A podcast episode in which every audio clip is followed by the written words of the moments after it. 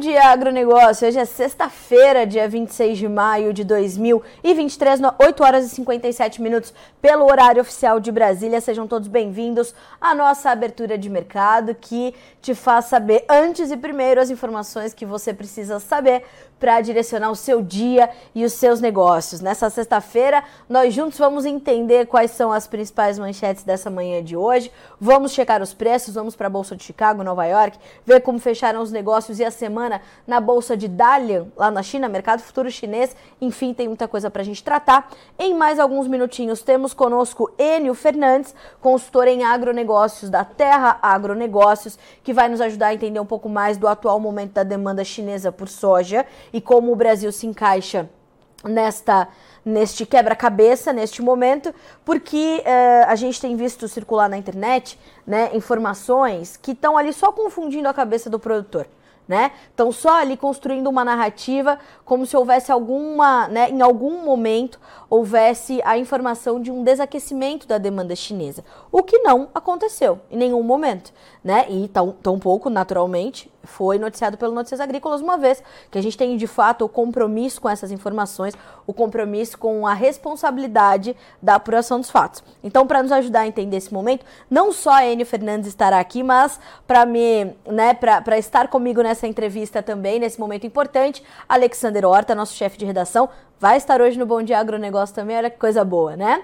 E eu te lembro que o Bom Dia Agronegócio tem o apoio da Cooxupé, a maior cooperativa de cafeicultores do mundo. Letícia Guimarães está cuidando ali da nossa interatividade, então vamos juntos começar o Bom Dia Agronegócio desta sexta-feira. E você já sabe, né? Esse chat está aqui do seu ladinho, para que você po- do nosso lado, para que você possa, do lado de lá, fazer suas perguntas, trazer suas dúvidas, críticas, sugestões. Quer mandar alguma pergunta para o Enio? Manda. Quer trazer aqui o seu posicionamento sobre os atuais momentos que a gente está vendo? Manda também. Então, juntos a gente vai trazer essas, essas pontuações todas, tá certo? Bom, oito horas e cinquenta e nove minutos pelo horário oficial de Brasília, temos boas altas para a soja, um por cento de ganho. Para o contrato julho valer treze dólares e trinta e sete centavos por bushel. O milho sobe zero vírgula quatro por cento com cinco dólares e noventa e três centavos. O trigo também tem alta boa de um vírgula três por cento com seis dólares e onze centavos nesse, nesse momento na Bolsa de Chicago. Ainda na Bolsa de Chicago, um dos destaques é o óleo de soja, que sobe mais de dois por cento na manhã de hoje. Uh, então, só as cotações uh, carregando aqui para mim. Então, logo a gente tem esses números, eu já passo para vocês. Enquanto isso, a gente checa a Bolsa de Chicago. Mas nós temos dois, uh, de Nova York. A gente tem dois por cento de alta no óleo e também o farelo de soja trabalhando em campo positivo, tá? Então, nós temos bons momentos aí para o complexo soja. Aliás, essas altas no óleo ajudam a sustentar as altas do grão depois de uma semana que foi bastante volátil, né, para os dois mercados, inclusive, óleo e, e, e grão de soja, e a gente vai falar sobre isso com o Enio também. Bom, Bolsa de Nova York, café, um dólar e oitenta e um mais sessenta e cinco por libra-peso, uma queda de zero vírgula seis por cento, já tem a abertura do mercado do café para você no Notícias Agrícolas. Virgínia Alves trazendo informações direto do Coffee Dinner Summit, que acontece hoje, o segundo dia, em São Paulo, e tem transmissão ao vivo pelo Notícias Agrícolas, então em mais alguns minutinhos a gente já tem também as primeiras informações chegando direto de lá, um dos mais tradicionais eventos da cafeicultura brasileira. O açúcar também operando em baixa hoje, zero vírgula um por cento de queda para vinte e quatro centavos mais oitenta por libra-peso.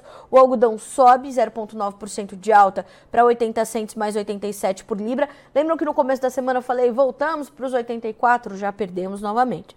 Petróleo hoje subindo, o W T I tem uma alta de uh, zero vírgula nove por cento agora para ser cotado a setenta e dois dólares e quarenta e oito centavos por barril. O Brent, zero vírgula sete por cento de ganho para setenta e seis dólares mais setenta e nove centavos. Nós temos ainda o gás natural hoje caindo, um vírgula sete por cento de baixa. Nós temos o ouro subindo zero vírgula quatro por cento, a prata também em alta, um vírgula seis por cento de ganho, e o cobre sobe ainda mais expressivamente, dois vírgula dois por cento. Nesse momento, o dólar index cede zero vírgula três por cento para cento e três mil oitocentos e quarenta e cinco pontos, e os índices acionários, uh, os índices acionários americanos também em alta. Por quê? Percebam que a gente, antes da gente trazer, na verdade, esse esse resumo do financeiro, vamos só checar a Bolsa de Dalian, né, para a gente fechar aqui os preços. Uh, o farelo fechou em alta, o óleo de soja também com boas altas, o milho fechou em campo positivo e o suíno vivo também em alta. Então tivemos uma semana também volátil na Bolsa de Dalian, mas fechando então a última sessão com ganhos ali entre as principais commodities agrícolas uh, no mercado futuro da China. É, veja só o que diz Eduardo Vanin, e também eu trouxe o comentário do seu Ginaldo Souza, diretor-geral do Grupo Labor, o Eduardo Vanin, que é analista de mercado da Agrinvest, para vocês entenderem que momento é esse do mercado financeiro. E é um mercado importante, e, e é um momento importante também nesse mercado, porque segundo nos, nos informou o Ronaldo Fernandes, que é analista da Royal Rural, numa entrevista dada ao Alexander Horta ontem, aliás, uma entrevista muito importante para a gente entender o atual momento do mercado financeiro, ela tem, esse, esse mercado tem trazido mais interferência ainda ao andamento das commodities, naturalmente da soja, do óleo, do farelo, do milho, um, de forma mais intensa nessas últimas semanas. E principalmente porque nós temos ali uma, essa, essa condição dessa, dessa expectativa sobre o teto do endividamento americano. Foi o que dominou as manchetes, ou tem dominado as manchetes nas últimas semanas, principalmente no noticiário internacional, porque a gente está falando da maior economia do mundo, um possível calote, né, é, é, do, do, da, da dívida do, lá, do, do Tesouro americano, enfim, é, nunca aconteceu. Será que é dessa vez? Já vínhamos falando sobre a fragilidade da economia americana, tivemos anos de pandemia, tivemos anos de problemas logísticos, tivemos anos de uma economia completamente é, atacada pela, pela, né, pelos problemas econômicos globais que se é, retrataram aí nos últimos anos. Veja só o que diz, então, Eduardo Vanin, analista de mercado da Agrinvest Commodities. Bolsas americanas de lado, Biden falou ontem que houve progresso nas negociações para a elevação do teto do endividamento, dólar index com leve, com leve uh, baixa, perdão, petróleo em alta. Nessa semana, o ministro saudita fez um alerta aos vendidos no petróleo, o mercado inter- interpretou como um aviso de corte. Eu trouxe essa notícia a vocês aqui no Bom Dia Agronegócios. Se lembram que eu falei sobre o ministro de Energia da Arábia Saudita, dizendo, olha só, atenção, porque a OPEP tem reunião na semana que vem, entre os dias treze e quatro de junho, vai mexer nas suas políticas, vai mexer nas suas estimativas, vai mudar ali a sua, a sua política de produção. Tenham atenção, principalmente especuladores. Falei sobre isso aqui, se lembram? Pois é. Então o Vanin está destacando isso também nessa sexta-feira. A próxima reunião é dia quatro de junho, da OPEP. O câmbio na China está caindo hoje, mas parece que vai fechar perto da máxima da semana e também na máxima de seis meses, o Yuan se recuperando. O índice das commodities da Bloomberg está uh, subindo hoje zero vírgula sete por cento, mas perdeu o suporte dos cem pontos, mínima de janeiro de dois mil e vinte e dois. Mais do que isso, a gente tem ainda as informações, uh, as informações do seu Ginaldo Souza, como eu prometi a vocês, certo? Deixa eu ver aqui se eu tenho mesmo, né? Tô, às vezes estou aqui eu prometendo, né? Dizendo, ah, onde está Carla Mendes? Agora sim, ó. Vamos abri-lo, porque eu quero também trazer essa fala do seu Ginaldo, que é bem importante para a gente entender esse momento do mercado financeiro, tá? De acordo com fontes próximas, negociadores republicanos e da Casa Branca estão se aproximando de um acordo para aumentar o limite da dívida e limitar os gastos federais, exceto com militares e veteranos, por dois anos. Os dois lados diminuíram as diferenças nas negociações nos últimos dias, porém não possuem ainda um acordo final em mãos e ainda não chegaram a um acordo sobre o valor do limite. Então, percebam, a gente tem que olhar para isso com muita atenção, é, né? Então, a gente está é, é, observando e tentando entender como é que as coisas correm a partir de agora, a partir deste momento, tá certo? Em mais alguns minutinhos, a gente já vai ter Enio Fernandes e Alexander Horta conosco para tratarmos aqui do mercado de soja. Enquanto isso, a gente vai trazendo mais algumas perspectivas, né? Vai trazendo mais algumas informações é, que são determinantes ali para o andamento dos nossos negócios. E o primeiro deles é o mercado do café. Hoje eu vou destacar um pouquinho mais o café em função dessa nossa transmissão ao vivo, que acontece a partir das dez horas, horário de Brasília, direto de São Paulo, capital, que é o Coffee Dinner Summit. Hoje é o segundo dia, ontem já foi o jantar, ali o, o, né, a, a, o encontro das lideranças, o encontro dos representantes da cafeicultura brasileira, discutindo os futuros do setor, discutindo os rumos que o, que o Brasil tem é, para garantir-se, né, é, é, neste, neste protagonismo que tem nesse, nesse quadro. Então a gente trabalha é, com essas informações chegando já já para você a partir de dez horas horário de Brasília. Tem cobertura completa da Virgínia Alves, tá certo? E da nossa equipe. Já já a Virgínia vai estar conosco também, ali por volta de nove e trinta. A Virgínia traz as informações e as perspectivas, as expectativas para o Summit, que acontece na manhã desta sexta-feira, e também nos trazer um pouquinho dos bastidores de ontem, como é que foi o jantar, como é que foi o networking, como é que as lideranças estão vendo aí a nossa cafeicultura, enfim, haja, haja coisas para nós discutirmos por aqui, né? E ó, volto a dizer, você que está nos acompanhando, vá mandando as suas perguntas, vá mandando os seus questionamentos e a gente vai trazendo então as informações por aqui, tá certo? Uh, bom... Vamos então trazer as informações sobre o mercado do café, já aberto para ti. Essa notícia que eu vou trazer aqui já está disponível para você no Notícias Agrícolas, tá certo?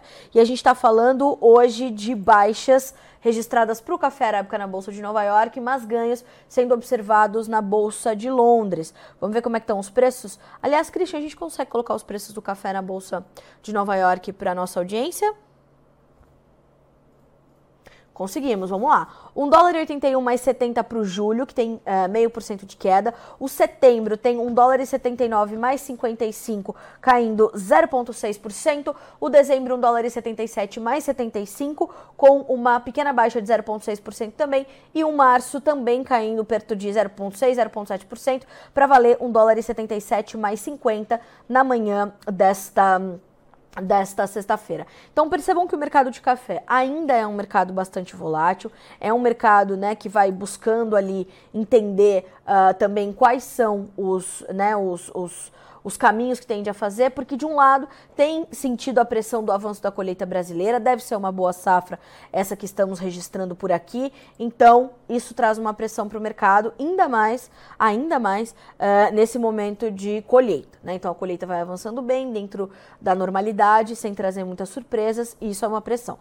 É um fator de pressão. De outro lado, a gente tem toda a, a construção ali da demanda, a demanda ainda muito presente, o mercado brasileiro bastante demandado, o mercado internacional demandado, né? E nós temos então essa, essa dificuldade, essa, essa preocupação desse equilíbrio das notícias que ainda direcionam ali as cotações, e isso é possível da gente perceber também, e inclusive, uh, nessa volatilidade que ainda se mantém. Então, nessa semana mesmo, a gente já teve alta forte, baixa mais agressiva, já teve de tudo no mercado do café nesta, nesta, nessa semana.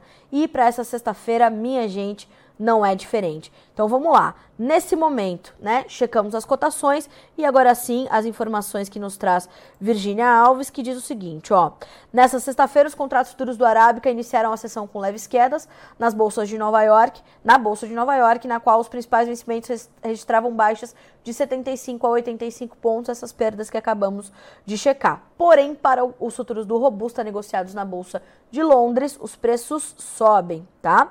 Uh, de acordo com a análise da Reuters Internacional, um trader trouxe as informações de que uh, há uma pressão muito forte no mercado brasileiro, no mercado futuro brasileiro, com mais vendedores nesse momento do que compradores. Por que que isso acontece? Porque a gente tem uma oferta um pouquinho mais confortável do que tínhamos nas outras safras. Então, o comprador também vai ficar um pouco mais reticente, né? Vai querer ali é, observar o que pode ser feito para então trazer essa...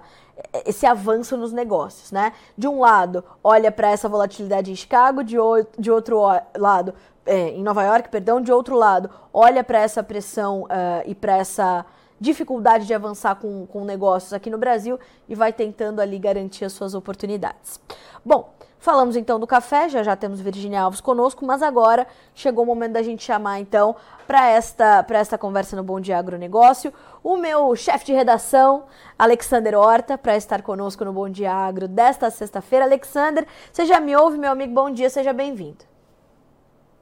Estou te ouvindo sim, Carla, bom dia para você, bom dia a todos que acompanham aí o Bom Dia Agro, esse programa imperdível nas manhãs, de segunda a sexta-feira aqui no Notícias Agrícolas. Poxa vida, coisa boa, muito obrigada. Alexander, eu já te trouxe para o Bom Dia Agro de hoje, é, para a gente fazer uma sabatina ali com o Enio Fernandes, para a gente é, tirar as dúvidas todas é, que, o merc- que o mercado, não, mas que os produtores, principalmente, tem sentido em relação à demanda chinesa, é, já que tem né, é, informações que circulam pela internet que mais confundem do que ajudam efetivamente. Então já vou trazer o Enio para essa conversa, para ele nos ajudar a entender que momento é esse, tá certo?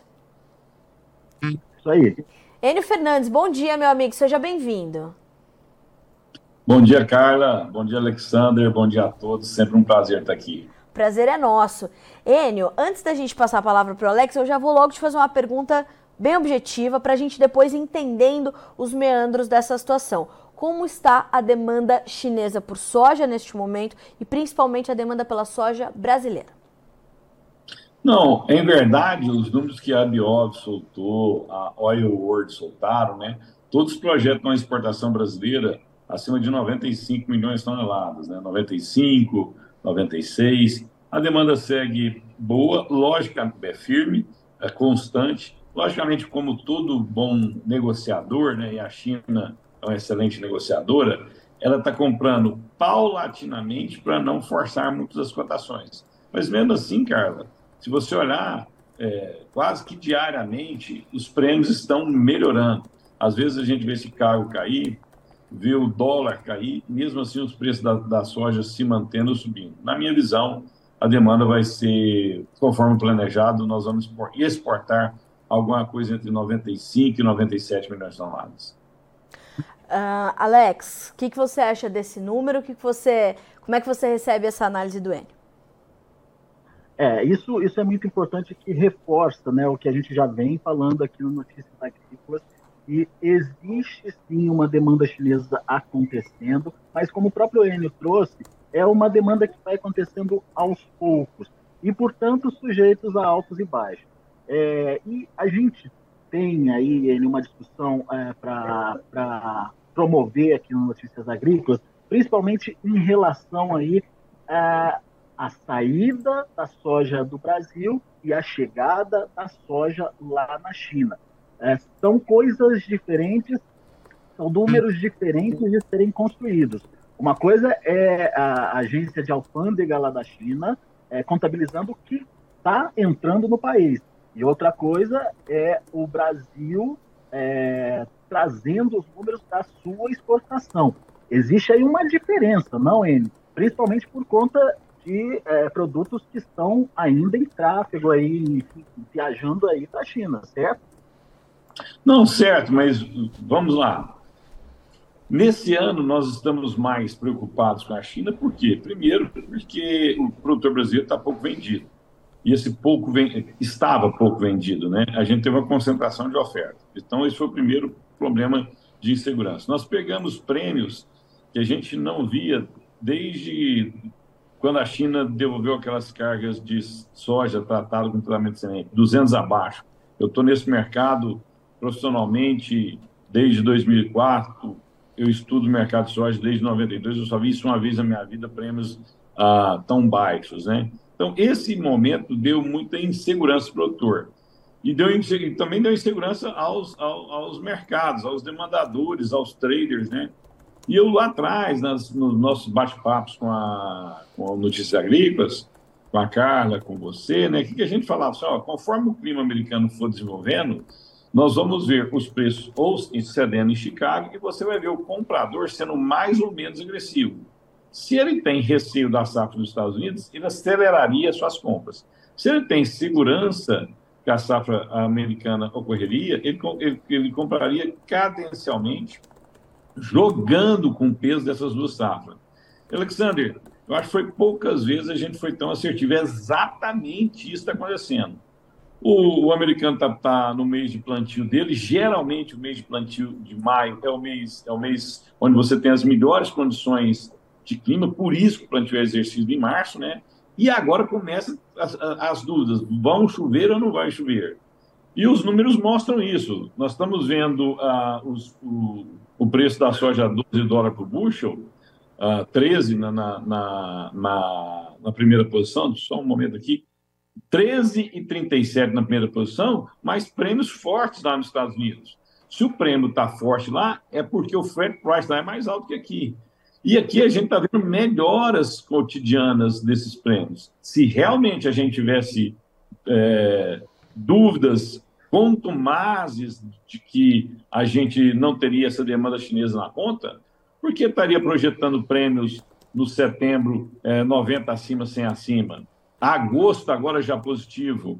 O, o, o, nosso, o nosso prêmio spot agora, que estava setenta, sessenta abaixo, já está cinquenta e cinco abaixo. Quer dizer, o mercado está se adequando a isso. Essa semana, essas próximas duas semanas vão ser cruciais, né? Porque segunda-feira não vamos ter operações nos Estados Unidos, né? Memorial Day e é, o feriado de proteção, de homenagem aos, aos combatentes de guerra nos Estados Unidos. E mesmo assim, Chicago está agora com alta, né? Quem comprar essa posição ou está vendido nessa posição agora, e aí eu gostaria que o produtor prestasse bastante atenção, terminou o dia de hoje, os touros e os ursos vão estar com enorme risco na mão. Quem está comprado, quem está vendido, se os mapas de chuvas começarem a melhorarem, quem está comprado tem um grande problema. Ele só vai sair da posição na terça-feira. Isso é setenta e duas horas. Isso é muito, é muita informação saindo em setenta e duas horas. Eu vou ter o, o clima se movimentando. Sábado, domingo, segunda, só vai sair na terça.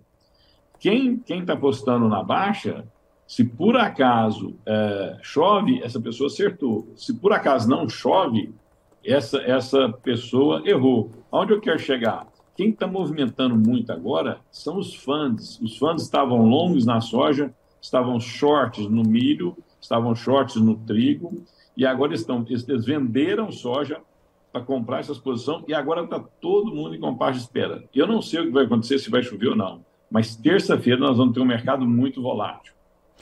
Enio, uh, enquanto a gente vê, né, toda essa volatilidade acontecendo e toda essa, essa expectativa em torno da oferta norte-americana, que certamente vai mexer com a competitividade ali da nossa soja e naturalmente da soja dos Estados Unidos, uh, e a China muito atento, atenta a isso, o quanto é importante da gente monitorar é, quanto de soja é vendida no Brasil, o quanto de soja sai efetivamente pelos nossos portos e o quanto dessa soja que leva, pelo menos, né, em média, por favor me corrija se eu estiver equivocada, em média quarenta dias para chegar até lá, e esse tempo precisa ser contabilizado, o quanto é, é, é importante é, essa informação, e principalmente como essa soja chega, em que condições de mercado e de margens de esmagamento ela chega na China, é, para o entendimento do preço e para o entendimento do comportamento do consumo chinês em relação a essa recomposição de oferta,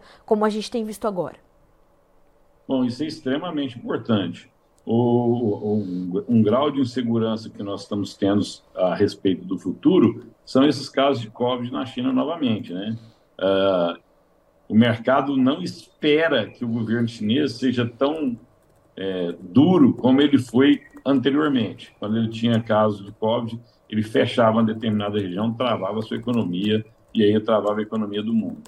Nós estamos alguns sinais de alerta. Primeira coisa é o seguinte, a nossa oferta está crescendo mais do que a demanda cresce. A demanda cresce paulatinamente, constante.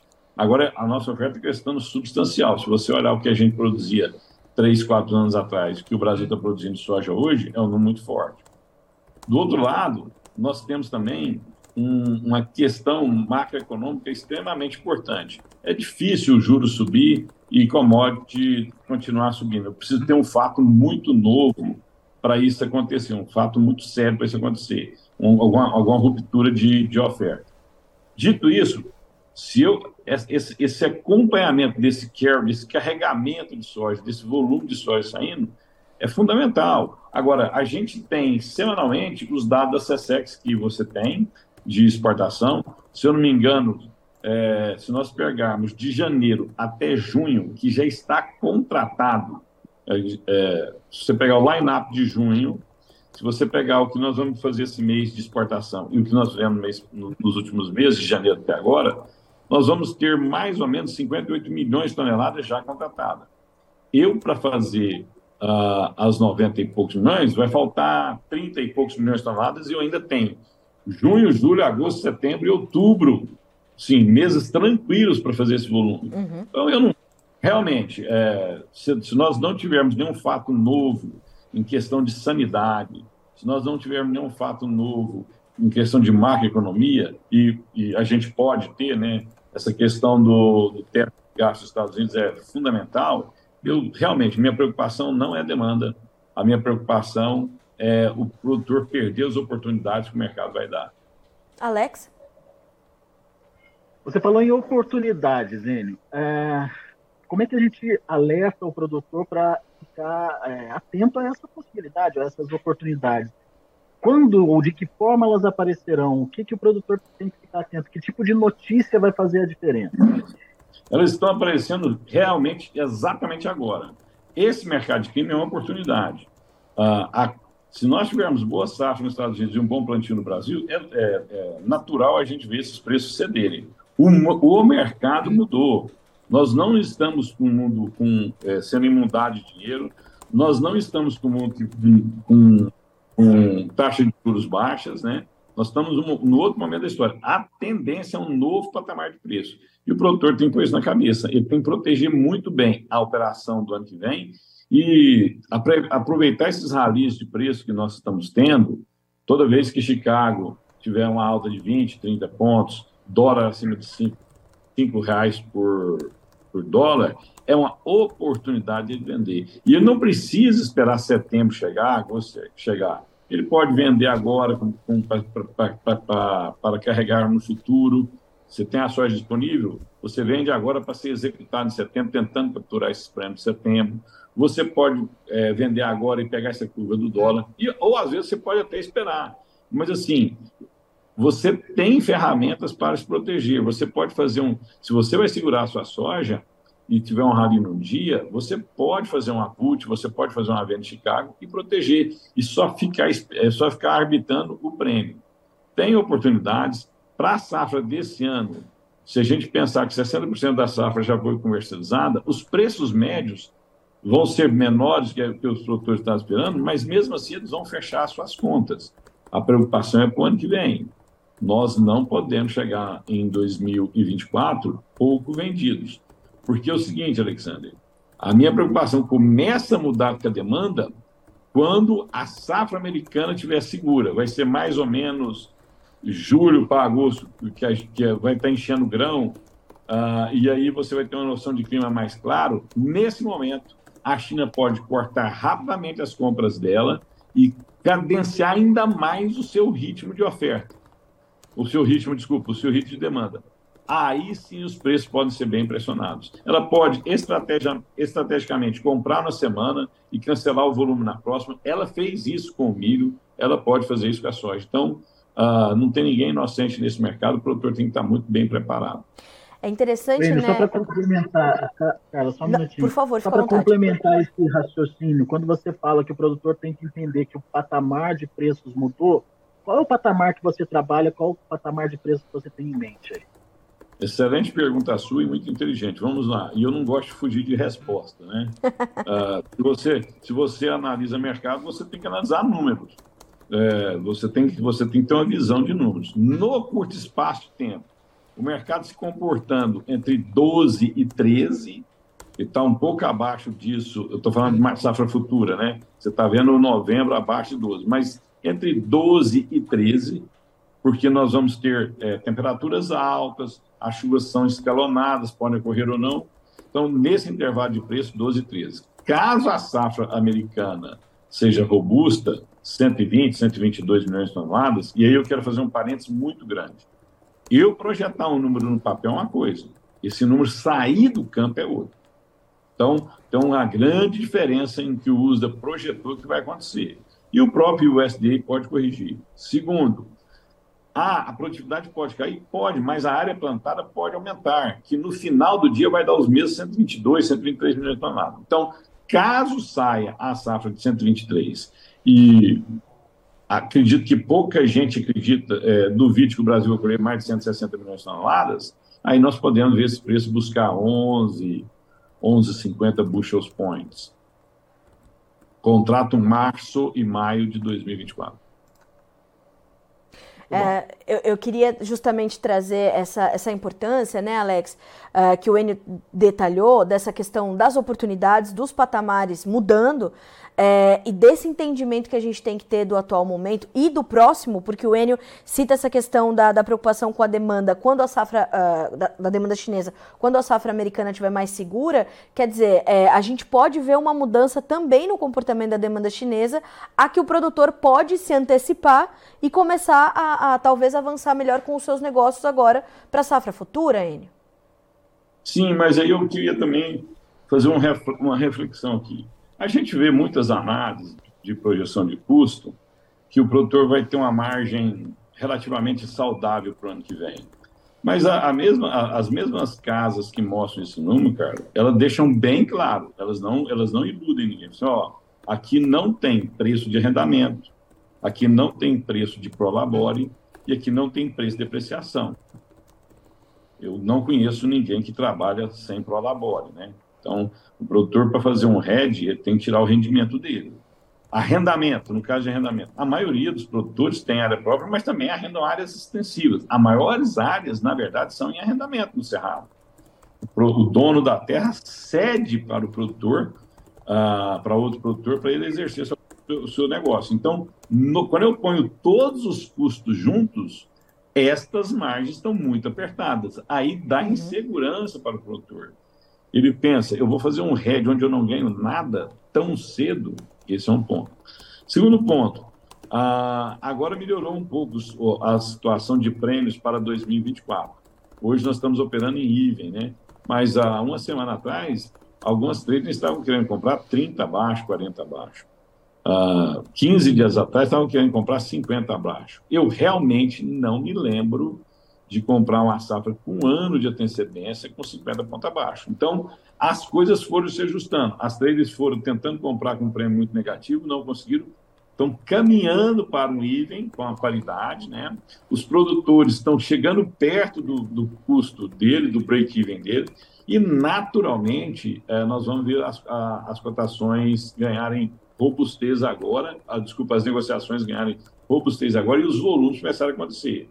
Se realmente os mapas pluviométricos do NOAA uh, não mudarem, só para explicar, né? NOAA é a National Oceanic and Atmospheric Administration, é o órgão do governo americano de clima. Caso esses, esses mapas não mudarem e mostrarem realmente um junho uh, uh, um pouco seco, mais quente e seco, na segunda-feira nós podemos ter oportunidades e aí o produtor tem que, tem que capturar, se, se, se fechou a conta dele, deu um pequeno prolabore, a conta está paga, ele continua no jogo, ele deve começar a travar suas posições, porque eu não posso colocar tudo que eu tenho, a minha estabilidade no negócio, sim, apostando se vai chover ou não. O risco é muito alto. Exatamente. Alex? Deixa eu ver se eu entendi. Quando você faz esse raciocínio, você está pensando na safra atual, a que está na mão do produtor, ou a gente já está é, é, entendendo também o processo para a safra futura? Não, me desculpa se eu comuniquei mal, eu estou falando da safra futura, futura. porque na safra atual, uhum, os preços médios dele vão pagar seus custos, vão pagar a sua, a sua rentabilidade, né?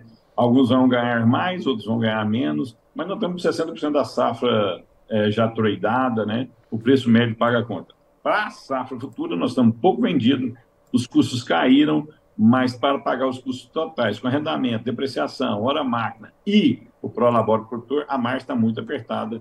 Esses, esses movimentos de alta, ele tem que proteger. Ou seja, dá para esperar mais um pouquinho essas oportunidades aparecerem, então. O, assim, é, a minha história de, de tentar entender os movimentos do mercado de Chicago, eu nunca vi um mercado de clima muito que assim, corresse tudo bem sempre, né? E, mas eu quero deixar claro, doze dólares por bushel não é um preço de soja barata. Quando a gente olha Chicago, dezembro, no milho, cinco vírgula vinte e sete, não é um milho barato. É uma nova realidade de preço, né? Então, é, o demandador, ele sabe disso. cinco dólares não é barato e doze dólares não é barato. E a gente tem que tomar cuidado, porque os dados que saíram ontem da economia americana, mostrando a resiliência da economia americana ainda subindo. Verdade. Podemos ter aumento de juros nos Estados Unidos. Tendo aumento de juros, Alexandre e Carla, os preços têm de ceder. Então, assim, a situação é de muita atenção para o produtor. Bom, uh, a Enio, Alexander, eu acho que dessa forma a gente consegue já esclarecer algumas situações para o produtor, principalmente em relação a essa questão da demanda, que foi algo que preocupou muito a gente, viu, Enio, essa semana, porque estão circulando informações na internet, é, fazendo comparações do que sai de soja do Brasil com o que entra de soja na China, e isso fez o produtor se questionar, Enio, pra, pra, e queria entender, né, Alex, se realmente a China tinha, em algum momento, é, reduzido o seu apetite por soja. E a gente, com toda essa sua análise, mostra que não. Eles só estão, é, é, talvez com o seu ritmo mais escalonado, as suas compras ali mais, mais parceladas, porque sabem, portanto, dessa oferta robusta, mas o apetite continua e as oportunidades elas vão surgindo para o produtor, né, Enio? Sim, agora como é que nós vamos saber se a internet está certa, o Enio está certo, a Carla está certa e o Alexandre está... Como é que a gente sabe disso? Porque eu não acredito que ninguém ponha uma informação de má fé, né? Até é, prejudicaria a credibilidade desse profissional. Prêmios. Números não mentem. Números não mentem. Excelente. Se os prêmios nos Estados Unidos estão positivos, estão robustos, se o prêmio no Brasil estão subindo ou ficando menos pior, falando um dia um mês aqui, né? Menos pior, ah, despiorando, né? A cada dia, opa, então eu tenho demanda. Caso esses Exato. prêmios continuem a, continuem a ficar negativos e caindo, se a curva do prêmio não é de melhora, se a curva do prêmio não é de melhora, é de piora, opa, parece que eu li o mercado errado. Então, o produtor ele tem acesso diariamente, até no site de Notícias Agrícolas, tem acesso diariamente ao comportamento dos prêmios, né? Ele monitorando os prêmios, ele vai saber como é que está a demanda local no Brasil. Os prêmios servem para isso, mostrar como está a nossa demanda aqui no Brasil. E aí, onde você põe muito dinheiro na mesa, onde tem números, dificilmente opiniões vão, é, vão valer muita coisa. Eu, eu recomendaria ele acompanhar muito esses prêmios. Agora, um ponto aqui que às vezes o produtor confunde. Não quer dizer que prêmio subindo, eu olhar só prêmio, o preço da soja vai subir.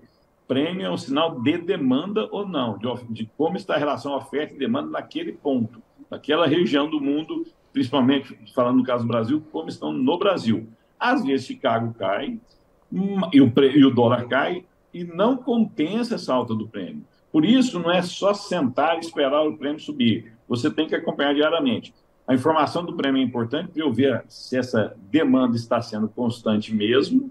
Segundo, não só demanda, né? Se a relação oferta e demanda está sendo constante mesmo, se é supply e demanda estão equilibrados e está subindo, mas também eu preciso ver qual é o meu flat price. Eu somando prêmio mais Chicago, mais dólar, quais são as cotações.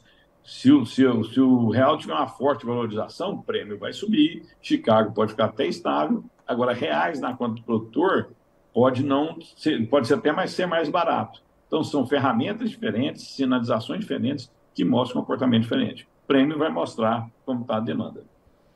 Enio, quero muito te agradecer. Oi. Alex, por favor, você tem alguma, alguma pergunta mais para o Enio? Não, só, só, só falando que é, é isso aí, o produtor tem que ficar atento a todas essas questões trazidas aí pelo Enio. É muito pertinente tudo que ele colocou.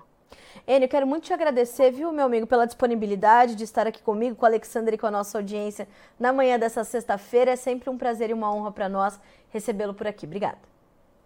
Eu sou grato. É, às vezes... o produtor fica meio inseguro, né? Porque está cada vez mais sofisticado esse mercado nosso. E a notícia boa, quanto maior a sofisticação tem, mais volatilidade tem, oportunidades também tem. Só que os desafios vão ser maiores. Ah, se fosse para uma ferramenta, um conselho a dar para os produtores, né? É focar muito na gestão, focar muito em informação de qualidade e focar muito em dados, né? Acordar cedo, dar uma olhada no petróleo, olhar todo dia o prêmio, aí depois você olha Chicago. Olha só, Chicago é uma fonte de informação importantíssima, mas ela, ela é uma fonte de informação. E pedir desculpa por esse estúdio improvisado, meu Deus, a gente está viajando muito, né? Está no quarto de hotel, nem todos os hotéis que a gente fica tem uma estrutura tão Imagina, robusta de eco. Imagina, a informação e a mensagem chegaram, sem, como sempre, né, Alex? Com excelência. Quero te agradecer também, viu, Alex, pela companhia, para a gente entrevistar esse mestre do mercado, que é Enio Fernandes. Sempre bom ter vocês comigo. Obrigada, viu, amigos? Bom dia. Tchau, tchau. Eu que agradeço o convite. Obrigado, Enio. Abraço para você, meu amigo. Obrigada, Alexander Horta. Já já estou aí com vocês, vou continuar aqui o Bom Dia Agro, que agora é hora da gente chamar a Virgínia Alves, em mais alguns minutinhos, para estar conosco, para já já nos trazer as informações direto de São Paulo, capital, do Coffee Dinner Summit, que já já começa com transmissão ao vivo para você aqui no Notícias Agrícolas. Antes da gente chamar a Virgínia, eu quero trazer aqui algumas...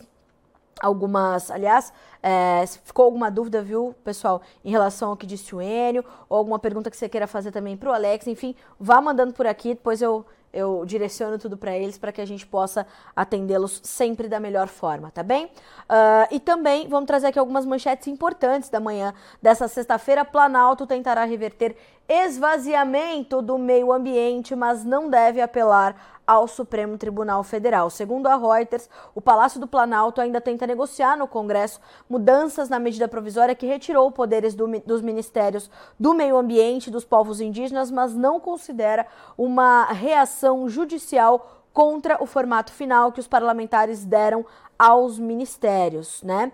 De acordo com o ministro palaciano, o governo ainda vai tentar ver o que é possível mudar até terça-feira, quando o relatório final da M P irá à votação no plenário da Câmara e depois no Senado. E abre aspas para...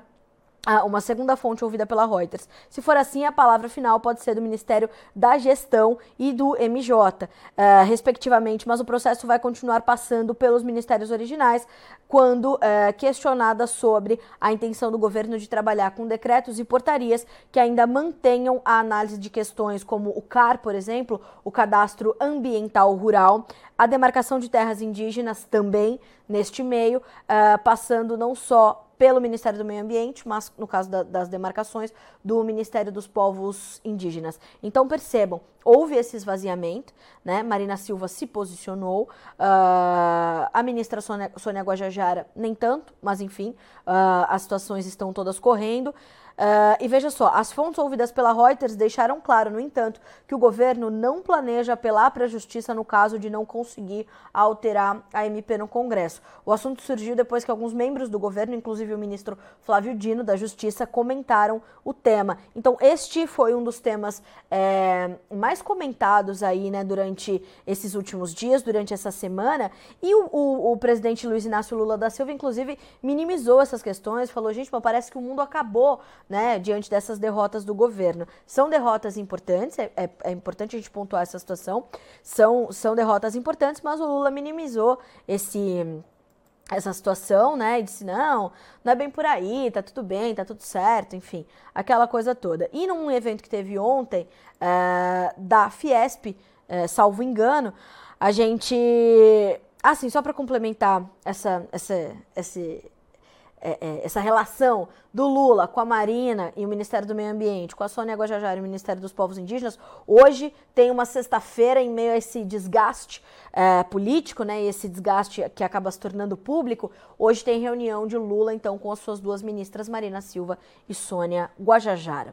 Uh, e ontem, como eu dizia, é, nós tivemos um outro, um outro evento em que o presidente Lula esteve presente, bem como o vice-presidente Geraldo Alckmin, e os dois falaram ali mais uma vez sobre sobre a questão das taxas de juros. O, pres- o vice-presidente Geraldo Alckmin uh, foi fazer uma comparação, né, com os índices inflacionários de dois mil e vinte versus a taxa básica de juros, falou, mas a gente tinha uma taxa básica de juros menor, pois é, vice-presidente. E ele falou assim, e, não, e ninguém sabe me explicar por que disso.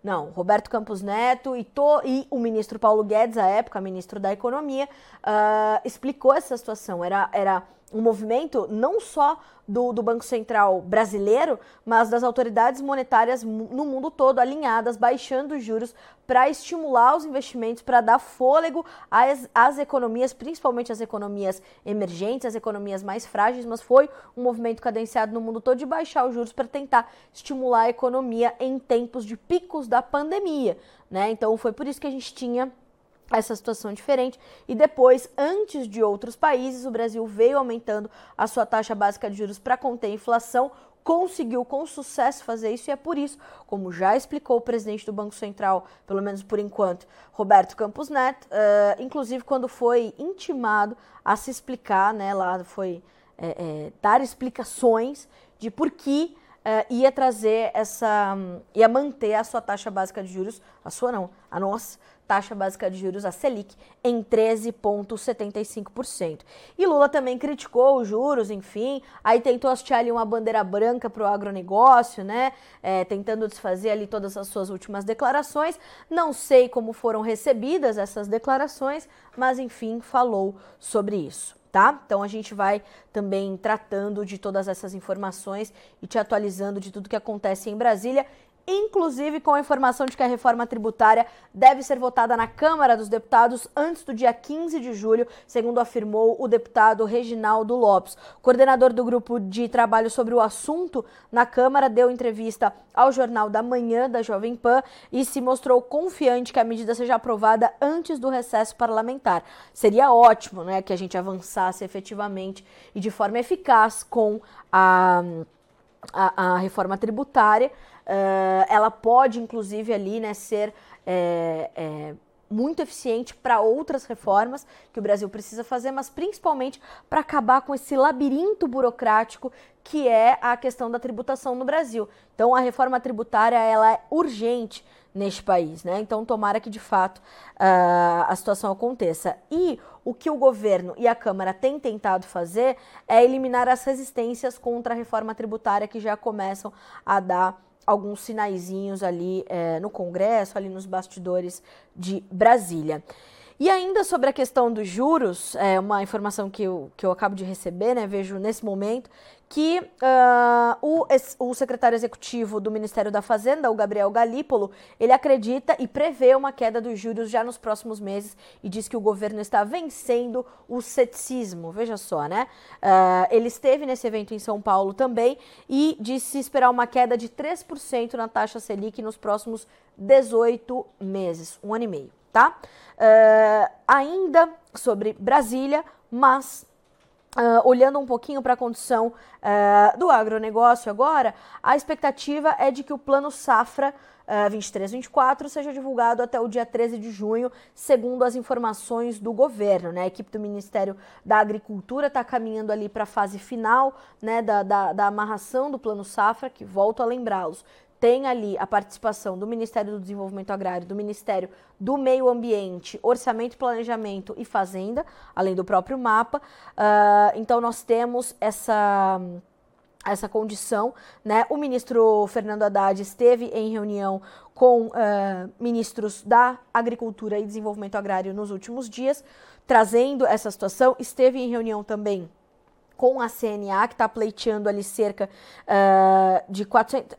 O, o pleito inicial, né, da, da C N A era de quatrocentos bilhões de reais, um plano safra mais robusto diante do atual contexto do agronegócio brasileiro versus o contexto atual da nossa economia.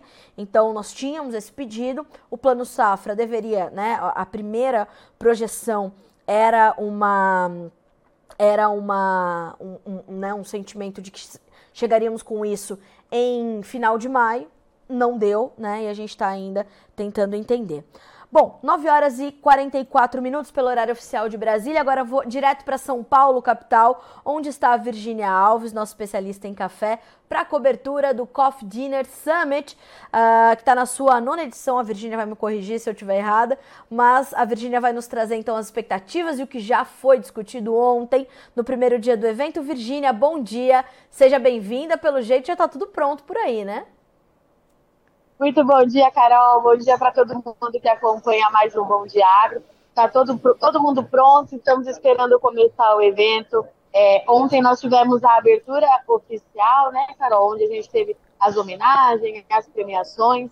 É, vale destacar que a gente tem um coffee dinner, de acordo com o Cecafé, diferente dos últimos anos. Realmente tinha mais de setecentas pessoas, perdão, com a gente aqui hoje, todo mundo muito empolgado para esse evento, para os debates que nós temos hoje, todo mundo muito esperançoso também, de certa forma, né, Carol, para a gente ter uma recuperação na produção do Brasil, as oportunidades que esse mercado ainda pode oferecer, e é aquela pauta que a gente fala sempre. Nós somos os maiores produtores e exportadores de café do mundo, mas ainda dá para avançar bastante, viu, Carol? Olha só, né, Virgínia, é, para quem para quem está nos acompanhando, é, acho que é importante a gente contextualizar. Esse já é um evento, tal, talvez um dos mais tradicionais da cafeicultura brasileira. Aí estão reunidas lideranças importantes do setor e, e eu imagino que a pauta central seja justamente esse protagonismo do Brasil no quadro global da cafeicultura, do, do processo de produção até a chegada, né, para o consumidor final. Uh, o que, que tem previsto para essa, para essa sexta-feira, em termos de discussão, e como foi ontem uh, esse encontro dessas lideranças, Virgínia? Carol, muito bem colocado. Nós temos, de fato, um dos maiores fóruns da cafeicultura, é, globais, inclusive, Carol. Nós temos aqui vinte países, além do Brasil, sendo representados, então nós temos outras origens de produtores, nós temos importantes compradores do nosso café, e a pauta é justamente essa, o protagonismo do Brasil, mas principalmente nesse momento, Carol, em mostrar a qualidade e a sustentabilidade que o produtor de café já aplica no seu trabalho. O que, que nós temos hoje previsto aqui, então? Eu estou aqui até com uma colinha para a gente falar a programação certinha, que vai ao ar no Notícias Agrícolas daqui a pouquinho. A abertura vai ser com o painel de economia brasileira e global, tá, Carol? Vai ser com a Cicobi. Na sequência, a gente tem mercado global de café, e aí a gente tem um timático aqui que vai debater isso. Nós temos a Euromonitor, a C N A, tem representante europeu, tem o Pavel, que vai falar sobre o consumo interno, e tem também o que está acontecendo no consumo é, na visão da Stonex Brasil. Ótimo. É, Carol, eu tive uma conversa ontem com o pessoal da Stonex, e acho que é importante a gente frisar que a Stonex, de fato, ela está preocupada com o consumo de café, viu, Carol? A gente precisa entender melhor hoje aqui no debate que nós vamos ter, mas, de fato, ela deixou uma pulguinha atrás aqui da orelha. Eu conversei ontem com o Fernando Maximiliano, ele falou, Virgínia, precisamos ficar atentos, porque essas questões internacionais podem, sim, impactar o consumo global de café. Aí, Carol, na parte da tarde, a gente tem as associações globais de café. Aí a gente vai ter Estados Unidos, Europa, o Cecafé representando o Brasil, e a gente vai debater justamente essa demanda internacional. O que é importante a gente falar para esse painel, Carol? As novas regras de importação da União Europeia, que está sendo muito pautado, o mercado de café está muito de olho nisso, e é sempre bom a gente relembrar para quem está nos assistindo, né, Carol? Quando a gente fala de novas regras de importação da União Europeia, preocupa bastante porque é o principal destino dos cafés do Brasil, e os Estados Unidos, que é o nosso maior parceiro comercial, quem mais compra aqui do Brasil, também vai aplicar as novas regras, espelhando muito o que está acontecendo na Europa. Então, por isso que é importante a gente entender, porque ainda há um gap muito grande do que está sendo pedido, do que acontece, está todo mundo tentando entender, de fato, essas novas regras, Carol. Aí, lá por volta das dezesseis horas, nós teremos um painel de logística para falar sobre todo esse caos, né, fazer uma linha do tempo do caos que nós vivenciamos aí nos últimos dois anos, se há retomada, mas principalmente os investimentos que o Brasil precisa fazer para suportar essa demanda global, e aí a gente fala não só de café, mas de alimentos de modo geral, né, Carol? Aí, para encerrar, a gente tem o painel Sustentabilidade, que é uma marca forte que o Cecafé está trazendo é, para esse evento desse ano, que a gente vai ter é, diversos participantes. Vamos falar de mercado de carbono, que a gente também está todo mundo buscando entender melhor para ver como é que isso é, traz oportunidade para o produtor. A gente vai falar um pouquinho sobre o projeto do Cecafé, que comprovou que a cafeicultura brasileira é carbono negativo. E a gente vai falar também que esse projeto agora, Carol, ele vai ser ampliado para o Espírito Santo, para as áreas de Conilon. Nós temos Ótimo. Os resultados do Café Arábica, e agora o Cecafé, junto com seus parceiros, vai ampliar aí, é, essa pesquisa. É um trabalho longo, a gente sabe, leva em torno de dois anos para a gente começar a ter os resultados, mas para a gente entender como é que funciona essa questão de emissão nas lavouras de Conilon, Carol. E aí depois a gente tem um encerramento, o pessoal vai ficar aqui, acredito, batendo papo, sabe que o pessoal de café fala bastante, né, Carol? Então, a gente está, assim, previsto É, para encerrar lá por volta das dezenove e trinta, mas vamos ver como é que as coisas andam por aqui. Mas, de fato, está todo mundo, todo mundo muito animado de poder se reunir de novo. É importante que a gente destacar a Vanusa Nogueira, nossa diretora executiva, a maior representante de cafés do mundo, que é brasileira agora, também está aqui no evento do Cecafé, e a gente vai falar com ela daqui a pouquinho. Assim que ela participar do painel, ela pediu para a Virgínia, vamos é, deixar a participação do painel acontecer e depois a gente troca uma ideia com vocês aí do Notícias Agrícolas. Não, Tirando eu... todo esse pessoal... É, né, eu tô Carol, vendo, tá tô vendo que tá chegando aí, assim... Aqui tem nomes muito, muito pouco conhecidos do café, como, por exemplo, seu Carlos Paulino, foi ele que passou por aí, Virgínia? Ele não estava aqui, mas a comitiva da Cooxupé, nossos amigos ontem, estava o seu Carlos Augusto, o Oswaldinho, nós tivemos muitas lideranças importantes, tá, é, Carol, F P A, uhum. é, Instituto Federal, todo mundo estava aqui, vão estar aqui mais uma vez, a gente vai tentar abordar isso, outras pautas para ele estar além do café, vamos ter Sim. que aproveitar a oportunidade, Sim. né, Carol? Nossa ministra Tereza Cristina, que a gente não consegue deixar não. de chamá-la de ministra, esteve aqui ontem, entendeu? Participou, foi homenageada. Então, assim, temos governadores, tem bastante coisa acontecendo. O estado do Espírito Santo lançou recentemente, viu, Carol?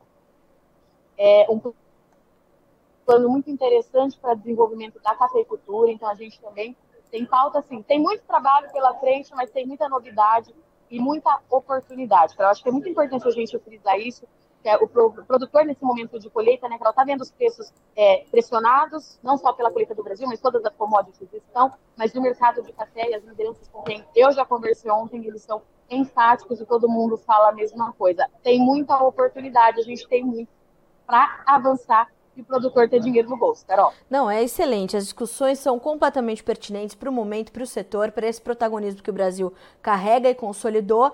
Então, olha só, Virgínia, te desejo um excelente trabalho. Quero frisar, você que está nos acompanhando aqui pelo Bom Dia Agronegócio, que o Notícias Agrícolas é a mídia oficial do Coffee Dinner Summit, né, que acontece em São Paulo, capital. Cobertura completa de Virgínia Alves e da equipe do Notícias Agrícolas a partir das dez horas, mais alguns minutinhos. Termina o Bom Dia Agronegócio, entra no ar, então, o segundo dia deste evento, como eu disse, que é muito tradicional na cafeicultura brasileira, e aí a gente já manda a, a referência do mercado para fazer a cobertura, que é o caso da Virgínia.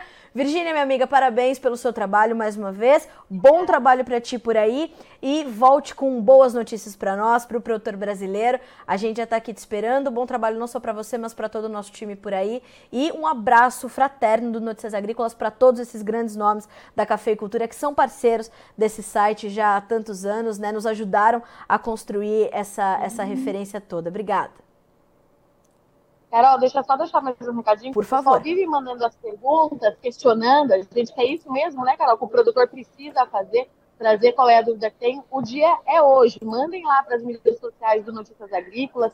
Entrem em contato comigo, quem consegue é, me acompanhar. Mandem para a Carol. A Carol me manda e a gente vai atrás de todas essas respostas por aqui. Carol, obrigada. Bom trabalho para vocês aí da redação, tá todo mundo aqui te mandando um abraço de volta e a gente se vê pessoalmente na segunda. Muito obrigada, a gente se vê, bom trabalho pra ti, Vi, até a próxima, bom trabalho e um até beijo. Segunda, um beijo. Senhoras e senhores, Virgínia Alves, Virgínia que se tornou é, e tem se tornado cada vez mais referência no mercado de café, é, é jornalista que fuça, né? Jornalista tem que ser curioso e responsável, é, e são características muito fortes da Virgínia. E aí, por isso, está lá fazendo a cobertura do Coffee Dinner Summit, volto a dizer, mídia oficial, o Notícias Agrícolas, para este evento que é um dos mais tradicionais da cafeicultura, e a gente está te esperando na transmissão ao vivo em mais alguns minutinhos. Para a gente finalizar, duas outras notícias importantes. Aliado de Putin diz que conflito na Ucrânia pode durar décadas e descarta negociações com o presidente ucraniano Volodymyr Zelensky. O vice-presidente do Conselho de Segurança da Rússia, que é o Dmitry Medvedev, nome muito recorrente desde que começou a guerra, um aliado próximo do presidente Vladimir Putin disse nesta sexta-feira que o conflito na Ucrânia pode durar décadas e que as negociações com a Ucrânia são impossíveis enquanto o presidente Volodymyr Zelensky, apoiado pelo Ocidente, estiver no poder. Veja só que loucura. A invasão da Ucrânia pela Rússia em dois mil e vinte e dois desencadeou o conflito mais sangrento na Europa desde a Segunda Guerra Mundial e o maior confronto entre Moscou e o Ocidente desde a crise dos mísseis em Cuba em mil novecentos e sessenta e dois. Aliás, o acordo ali de, de exportação de grãos do Mar Negro já está também muito confuso, apesar da renovação, muito confuso, né? Porque não estão fazendo valer o que foi proposto ali na renovação, muito tensa essa situação. E a outra situação é a atualização sobre o status da gripe, da gripe aviária no Brasil. Rio de Janeiro registra o segundo caso de gripe aviária em animais. Isso se soma aos oito outros casos, eh, oito outros casos já confirmados e registrados neste mês, um no Rio de Janeiro e sete no Espírito Santo, ao todo, portanto, são, então são nove. Uh, a ave migratória foi recolhida na Praia dos Tamoios, em Cabo Frio, na região dos Lagos. Segundo o governo, não houve exposição de pessoas ao animal e não há registro de transmissão para humanos no estado. O governo criou um plano de contingência, o governo carioca, né? Criou um plano de contingência com medidas de controle para detectar com antecedência uh, e conter a disseminação do vírus influenza aviária H cinco N um. Uh, em aves domésticas, silvestres e exóticas, e está também estruturando um painel de monitoramento da influenza aviária com fluxo de comunicação entre órgãos competentes para informar qualquer mortalidade de aves suspeitas, assim como pessoas com suspeita de síndrome gripal com histórico de contato com estas aves, tá certo? Então estamos ali com essa informação também em destaque no Notícias Agrícolas para você ser sempre o produtor rural mais bem informado do Brasil. Senhoras e senhores, nove horas e cinquenta e sete minutos pelo horário oficial de Brasília. A você que nos acompanhou até aqui, muito obrigada pela sua audiência, pela confiança no nosso trabalho, não só nessa sexta-feira, mas na semana toda, né? É, todos os dias, o, o matinal do Notícias Agrícolas de segunda a sexta para você por aqui, para que você saiba primeiro e antes as informações que são determinantes para o seu negócio, para você tomar decisões cada vez mais assertivas, informações apuradas com coragem, com responsabilidade e com dedicação ao produtor rural. Não se esqueçam de que são vinte e cinco anos dedicados a isso, né? E, e o objetivo é fazer com que, de fato, é, informado, você possa ser, como a gente diz aqui, né, o porta-voz de si mesmo, ou seja, é, tomando essas boas decisões, né, fazendo boas estratégias, é, cuidando de revisitar a sua gestão, e uh, encaixando-a nas novas lógicas do mercado, da política, da economia. Esse é o nosso papel por aqui. Então, boa sexta-feira para você. Vamos acompanhar agora o Coffee Dinner Summit, direto de São Paulo, e a gente, vê na, a gente se vê na segunda-feira. Fechado? Boa sexta, bom final de semana, até mais!